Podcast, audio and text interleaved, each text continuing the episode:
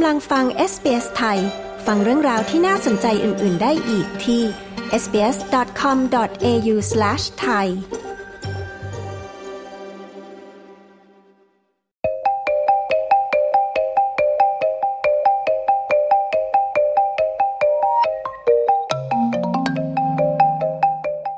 ข่าวสายตรงจากประเทศไทย ประจำวันจันทร์ที่ 28 สิงหาคม พุทธศักราช 2566 โพลสำรวจความคิดเห็นประชาชนกับพักการเมืองไทย ในขณะนี้ ความคืบหน้าการทำตามนโยบายที่หาเสียงไว้ของพักเพื่อไทย เช่น นโยบายเงินดิจิตัล10,000 บาท และการอำลาตำแหน่งของพลเอกประยุทธ์จันโอชา อดีตนายกรัฐมนตรีของไทย คุณยศวัตรพงประพาสผู้สื่อข่าวของ SBS ประจำประเทศไทย มีรายละเอียดค่ะ สวัสดีค่ะ คุณยศวัตรสวัสดีครับ คุณผู้ฟังทุกท่าน จากสถานการณ์การเมืองขณะนี้นะคะ ที่พักเพื่อไทย ข้ามขั้วไปจัดตั้งรัฐบาลกับพักการเมืองขั้วอำนาจเก่า ผลักให้พักก้าวไกลไปเป็นฝ่ายค้าน สิ่งนี้ประชาชนมีความคิดเห็นอย่างไรบ้างคะ มหาวิทยาลัยศรีปทุมครับ ร่วมกับดีโวตเปิดเผยผลสำรวจความคิดเห็นของประชาชนในประเด็นที่ว่า หากมีการเลือกตั้งใหม่อีกครั้งในวันนี้คุณจะเลือกพักไหนทำการสำรวจเมื่อช่วงอาทิตย์ที่ผ่านมาครับจากประชาชนอายุ 18 ปีขึ้นไปทั่วประเทศกว่า 1,200 ตัวอย่าง พบว่าพักการเมืองที่ชนะการเลือกตั้งสูงสุด 6 อันดับแรก มีอัตราการเปลี่ยนแปลงของคะแนนนิยมเฉลี่ยหลังการเลือกตั้งดังนี้ครับพักก้าวไกลคะแนนนิยมเพิ่มขึ้นถึง 62.39%ภูมิใจไทยคะแนนนิยมเพิ่มขึ้น 3.50%รวมไทยสร้างชาติ คะแนนนิยมลดลง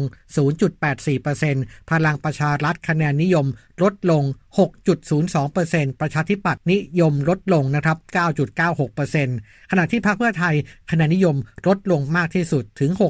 62.24%ในโพลบอกว่าการที่พรรคก้าวไกลและพรรคเพื่อไทยมีอัตราการเปลี่ยนแปลงของคะแนนนิยม เฉลี่ยมากที่สุดนั้นเกิดจากการที่ได้มีโอกาสสลับกันเป็นแกนนำตั้งรัฐบาล และเป็นที่สนใจของประชาชนจำนวนมาก โดยคะแนนนิยมที่ลดลงของพรรคเพื่อไทย 51.32%นั้นไปไหลไปทางก้าวไกล แล้วก็ที่เหลือไปไหลให้พรรคอื่นๆนะครับ นอกจากนี้ยังสอบถามความเห็น ว่าหากมีการเลือกตั้งใหม่วันนี้จะเลือกพรรคใด โดยมากที่สุดครับเลือกก้าวไกล 49.05%เพื่อไทยเหลือเพียง 10.65%เท่านั้น ซึ่งน้อยกว่าพรรคภูมิใจไทยด้วยซ้ำที่ได้ 14.69% ขณะที่ศูนย์สำรวจความคิดเห็นนิดาโพสถาบันบัณฑิตพัฒนาบริหารศาสตร์ เปิดเผยผลสำรวจความคิดเห็นประชาชน เรื่องความขัดแย้งทางการเมืองสลายหรือยัง โดยสำรวจในช่วงระหว่างวันที่ 23 ถึง 25 สิงหาคม จากประชาชนที่มีอายุ 18 ปีขึ้นไปกระจายทั่วทุกภูมิภาค ทั่วประเทศประมาณ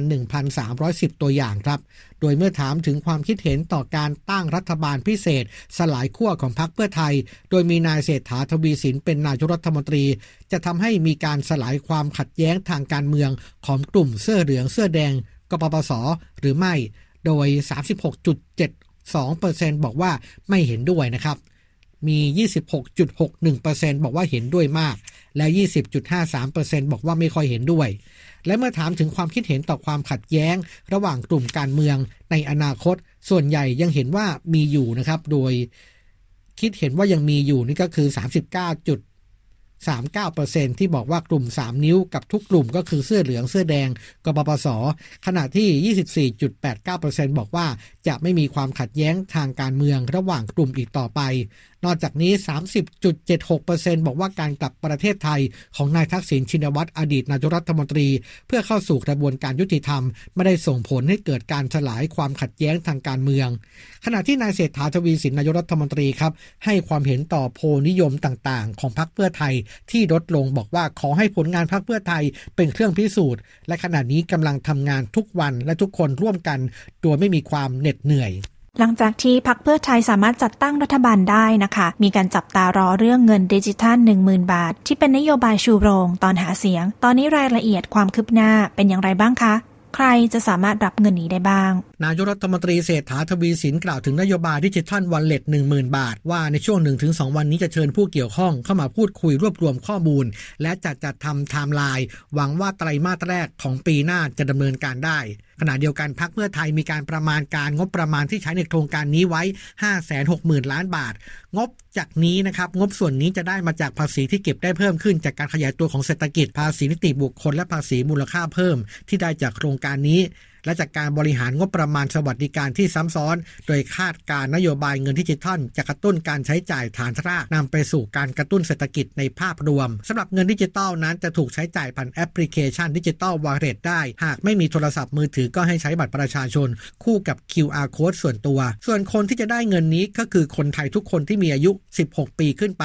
รวมทั้งกลุ่มผู้พิการผู้สูงอายุ หรือผู้ที่มีสวัสดิการอื่น ๆ จะได้รับเงินเต็มจำนวน โดยไม่หักใดๆทั้งสิ้น และไม่ต้องลงทะเบียนผ่านแอปพลิเคชัน รองเงินเข้าบัญชีอัตโนมัติอย่างเดียว สามารถใช้จ่ายสินค้าที่จำเป็นในชีวิตประจำวันได้ทุกประเภท แต่ไม่สามารถซื้ออบายมุกโดยเฉพาะยาเสพติดการพนันสินค้าออนไลน์ รวมถึงไม่สามารถนำไปใช้หนี้ได้ แล้วก็มีเงื่อนไขครับใช้จ่ายในรัศมี 4 กิโลเมตรนะครับในที่อยู่ของตัวเอง เพื่อกระตุ้นเศรษฐกิจชุมชน และท้องถิ่น และใช้จ่ายได้ภายใน 6 เดือน นี่คือการกระตุ้นการใช้จ่ายในประเทศนะครับส่วนเศรษฐกิจระหว่างประเทศมีแนวคิดที่จะรื้อฟื้นผู้แทนการค้าไทย ซึ่งที่ผ่านมาเคยมีส่วนสำคัญในการเจรจาการค้าในสมัยรัฐบาลทักษิณชินวัตรแล้วทางด้านพลเอกประยุทธ์จันโอชาล่ะคะ ได้มีการอำลาตำแหน่ง หรือพูดถึงการทำงานของรัฐบาลชุดก่อนอย่างไรบ้างไหมคะ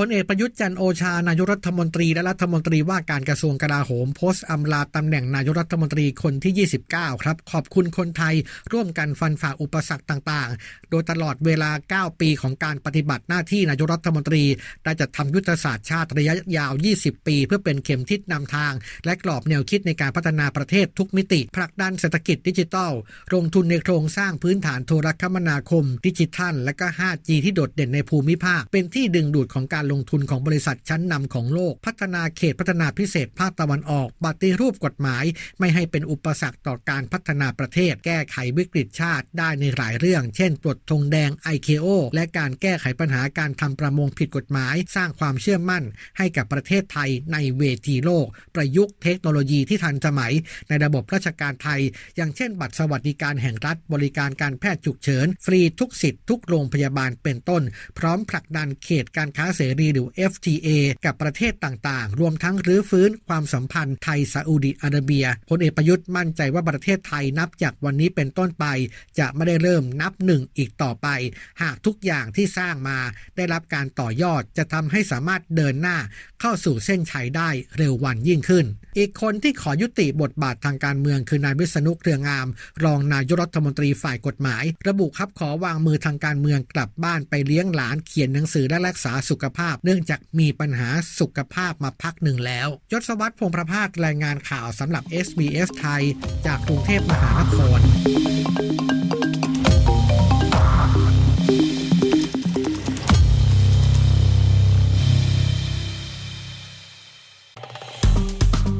กดไลค์ แชร์ และแสดงความเห็นไป follow SBS ไทยทาง Facebook